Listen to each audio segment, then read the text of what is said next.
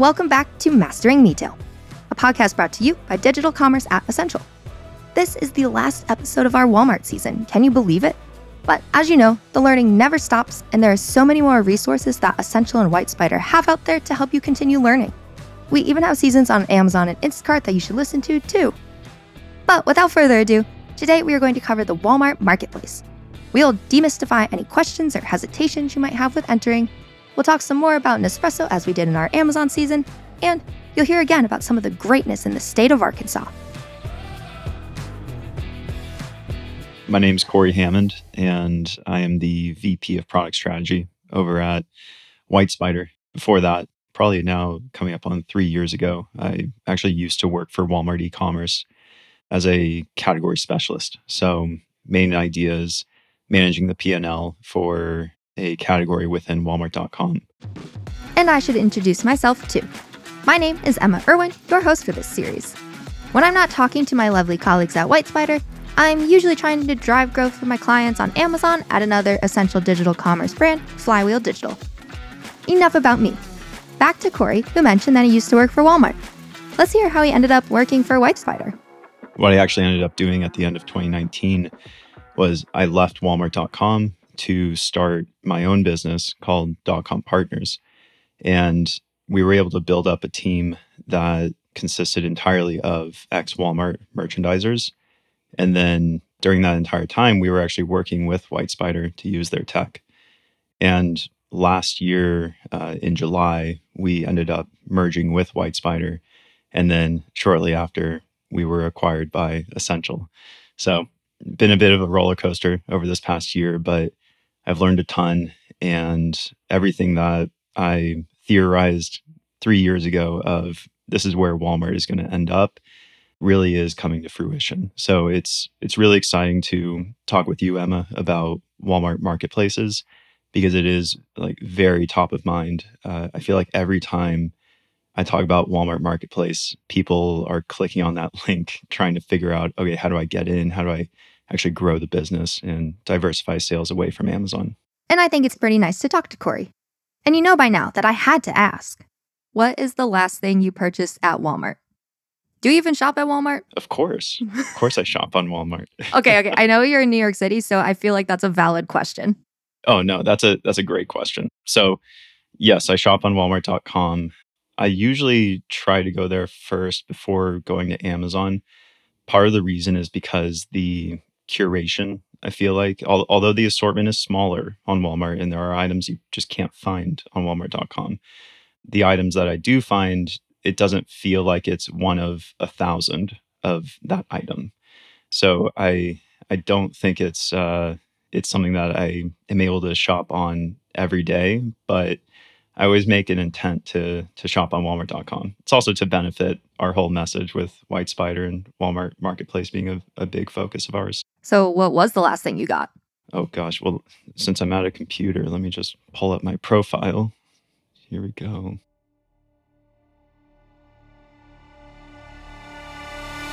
paper towels. that is so exciting. I know. Paper towels and dryer sheets. The the staples. Yeah, the staples. I guess that's that's the thing with Walmart where usually I use Walmart for those consumables. You know, it, it's a reliable marketplace that has brands that are trusted and that's you know very much in line with the customer type at Walmart. They're walking up and down the aisles, they familiarize themselves with brands, and that's one of the major challenges with these marketplace sellers when they have their own private label on Amazon and they think, okay, I can replicate this on walmart.com. The problem is brand brand awareness, brand familiarity. And so it's this big challenge we've seen even when I was growing Dot-Com partners. We had clients that had a private label on Amazon going into Walmart. We were managing their assortment and we just weren't seeing the kind of growth they were hoping for. So it, it is a larger issue. But that being said, with Walmart advertising and now with the Walmart DSP being launched, there are ways where you can create that awareness and uh, become relevant to customers' needs. Okay, one last question before we go full swing marketplace. So I'm going to ask you now, and then we're going to come back to it at the end. It's a good way to kind of round out the interview. But what is something that has been on your digital wish list, which means it either lives in a cart, in a tab, in your head, whatever, but something that's been on your digital wish list for a long time that you just won't press purchase on? And I'll ask you why when we come back to it at the end. All right. So I don't need to answer that now. I can just think about it. Correct. Just think about it. Okay. With that covered, let's get into the marketplace. When we refer to the marketplace on Walmart.com, I wanted to clarify that this refers to 3P or third party activity from sellers and suppliers on Walmart. When you're scrolling through Walmart.com and see ships and sold by Walmart, that is not considered 3P or the marketplace, which is something that I didn't know. I'll have Corey take it over from here. Yeah, of course. So Walmart consists of two main channels 1P and 3P. So I'll explain 1P first so that we can get to what is marketplace. So 1P is a combination of Walmart owned inventory. So Walmart talks to a vendor, they say, I want these SKUs in my Walmart warehouse. This is the cost I'm willing to pay for it. And then there's a back and forth, cost negotiations go on. And once they land on a price, then Walmart starts distributing POs, purchase orders. So that's one part to 1P. The other part to 1P is dropship vendor or DSV for short. So that's again negotiating on price. That might be a slight increase in price due to the fact that the vendor would be fulfilling the order on behalf of Walmart. But it all goes through an EDI feed. And when the customer places an order on walmart.com, the order goes to the warehouse they then fulfill the order and they are given a shipping label that's paid by Walmart. So to the customer, it doesn't look any different. They're seeing on the product page sold and fulfilled by walmart.com and there's no no thought of this is not a Walmart owned product. So that's 1P. Now with 3P that is basically marketplace. The customer is on a product page, they see that it's sold sold and shipped by WhyteSpyder. Let's just say WhyteSpyder got into the product game, and they are selling uh, coffee mugs. And you go to a coffee mug page, it says sold and shipped by WhyteSpyder. Now, the big difference is that Walmart does not negotiate price with you. They just have a 15% take rate. So you're selling a hundred dollar mug. It's like gold plated. There's platinum at the bottom of the mug, so it has to be a hundred dollars. The customer buys it, and Walmart gets fifteen bucks. The shipping is paid for by the seller, so WhyteSpyder has to pay for that shipping. WhyteSpyder is shipping it out of either their warehouse or more recently, what's become available is Walmart fulfillment services. So that is Walmart's basically response to FBA fulfilled by Amazon. And a lot of sellers are adopting that, especially those who are coming from Amazon to Walmart and actually have no warehouse presence. So that wasn't really a possibility a year or two ago. And of course, now we're seeing many more Amazon sellers get over to Walmart, and WFS is one of the reasons why.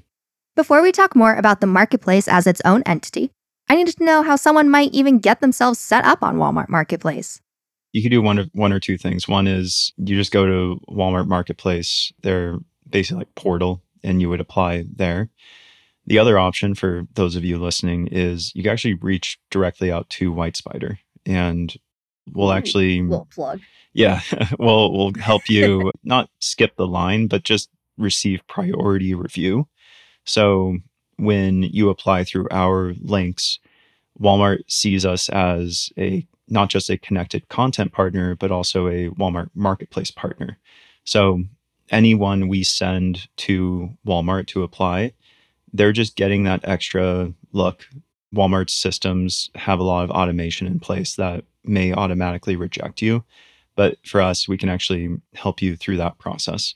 So I encourage everyone to reach out to WhyteSpyder or reach out to Ascential or even talk to your Flywheel account manager and we'll help you out there. Is it any harder to get yourself set up as a seller on Amazon versus Walmart? Yeah, it's it's really difficult.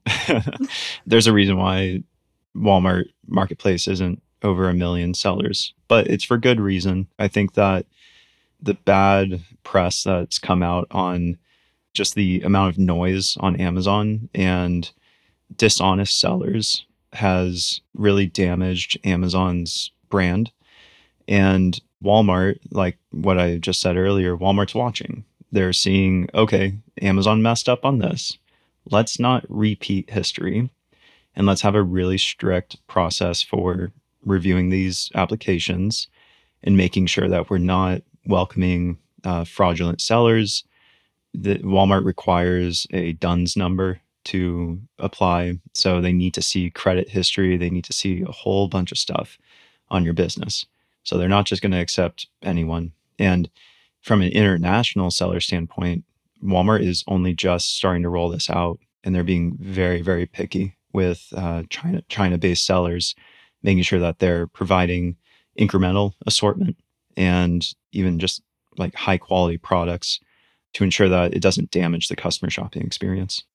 I have one more question about assortment. So, say you're a seller or a vendor on Amazon, doesn't really matter, and you have this assortment.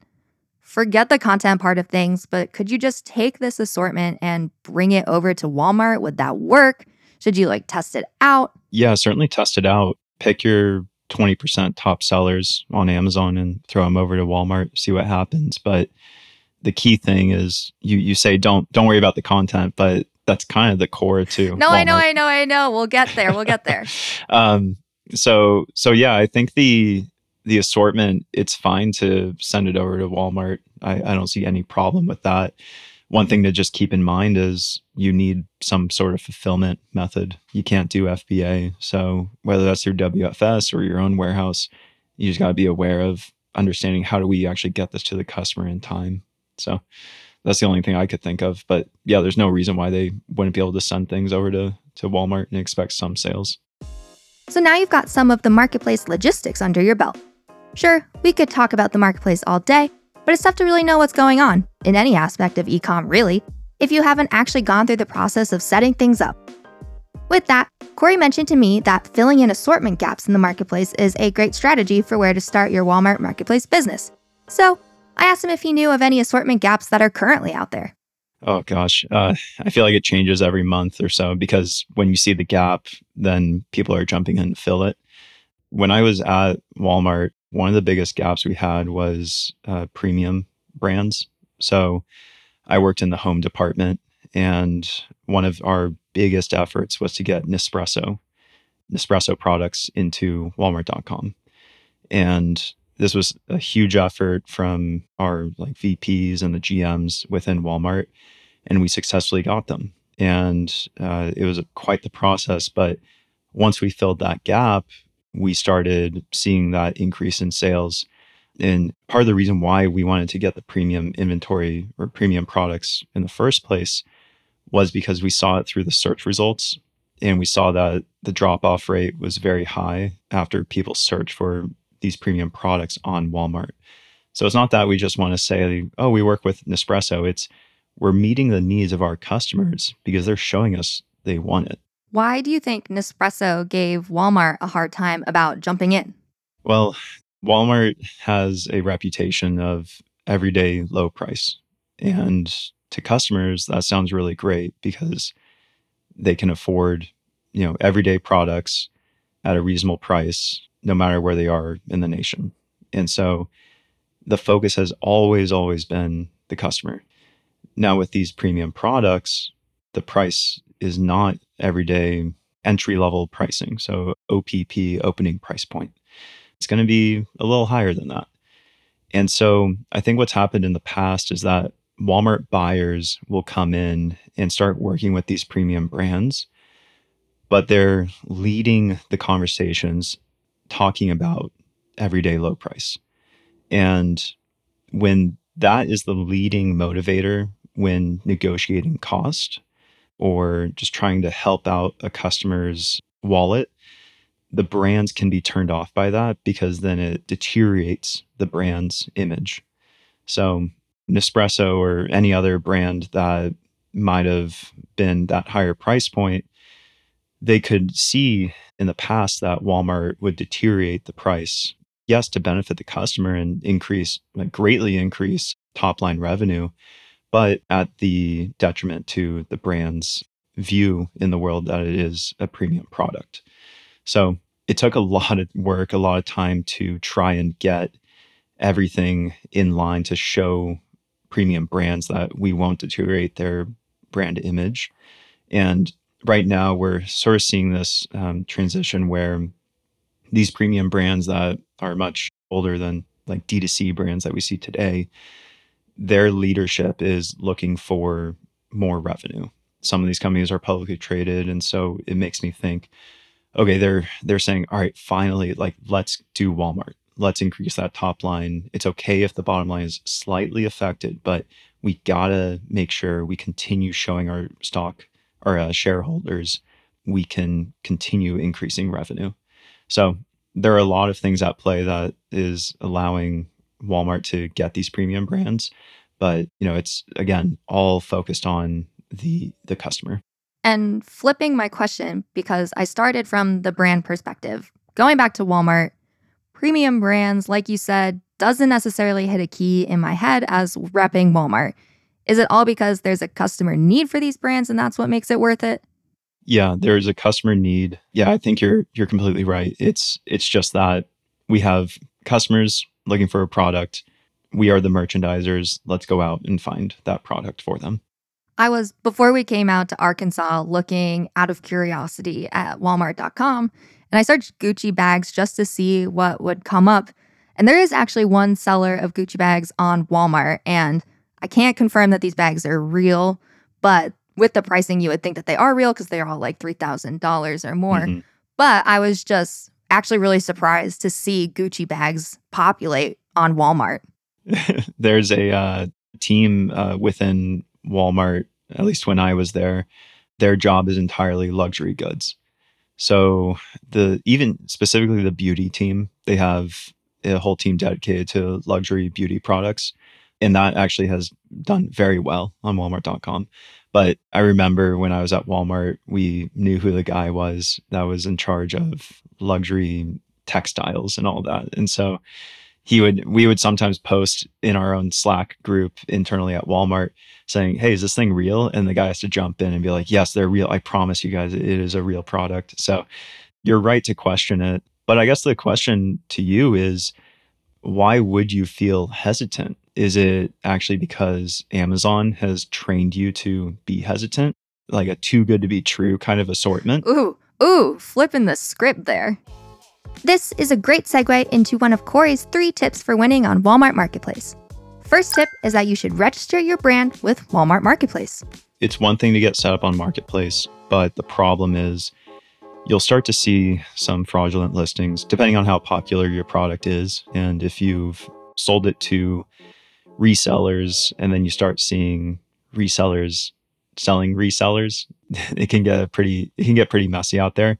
So registering your brand with Walmart's official brand portal, portal, it gives you this leverage with Walmart where you can go to a listing if you see that it's using imagery that is actually yours, so copyright infringement, or if you look at reviews and customers say, I bought this and I didn't get the right item and the seller won't respond to me, XYZ, you could actually create a case with Walmart and tell them, hey, the customer shopping experience is really being uh, negatively affected here. I own this brand. I don't know who this seller is. They are not authorized to sell my product. You should probably remove them for the benefit of your customer. So again, you got to use the the fact that every Walmart employee thinks of the customer. So you need to include that in the case the case that you would create for that that seller infringement. Earlier in this episode, Corey had expressed his concern when I'd asked him a question where I wanted him to forget about content for a second. But this leads us into Corey's second tip, which is that you should never just copy and paste your Amazon content into your Walmart listings. Yeah, of course. So, funny enough, people don't realize that search algorithms are different on every single website. And Walmart's, I think, is probably the more unique one because it's driven from a merchandising and brick and mortar mindset. So I, I give the example of the keyword stuffing that goes on on Amazon. Imagine if you saw that title of a product on a Walmart shelf, like in store. How how confusing would that be? Like think about that. It'd be the longest title ever. So when Walmart created their own e-commerce platform, they applied that same idea to their website. So titles shouldn't be greater than 75 to 100 characters. The structure should be very uh, uniform within each product type or category. So for some, it, it, let's just say conditioner, it's going to be brand, hair type, color, if it's like a coloring agent, and then uh, case count. And so those things need to be applied to every single product in that category because again look at it from a customer standpoint. You don't want a customer to be reading through 500 characters in a title. Just give them what they want. And walmart also heavily leans into attribution so when the customer does search for very specific uh, conditioners the search algo is actually looking at the attributes not just the title and description so there's a lot going on in the background that sellers may not think are important, but they are important to the algo. So if you copy and paste all of your Amazon content into Walmart, sure, you can check the box that you created content, but it's completely irrelevant to what the Walmart search algo actually wants. So you can either use Walmart's internal tools to optimize your content according to what Walmart wants it to look like, or you can use Ascential, you could use Flywheel, you could use WhyteSpyder to optimize the content for you. And we do this every single day. We actually have a specific program called the Content Excellence Program that does just this. We'll get your assortment, we'll optimize it all for you. You don't have to worry about it. Corey's last point after making sure to register your brand and not just copy and paste your Amazon content into your Walmart listings, is to be smart about your time and resource allocation to walmart.com. These these emerging marketplaces, they require a lot of upfront work in terms of onboarding and getting your items listed and optimized. But you don't want to you don't want to duplicate your Amazon resources to walmart.com. Walmart only accounts between 7 to 10% of total US e-commerce sales.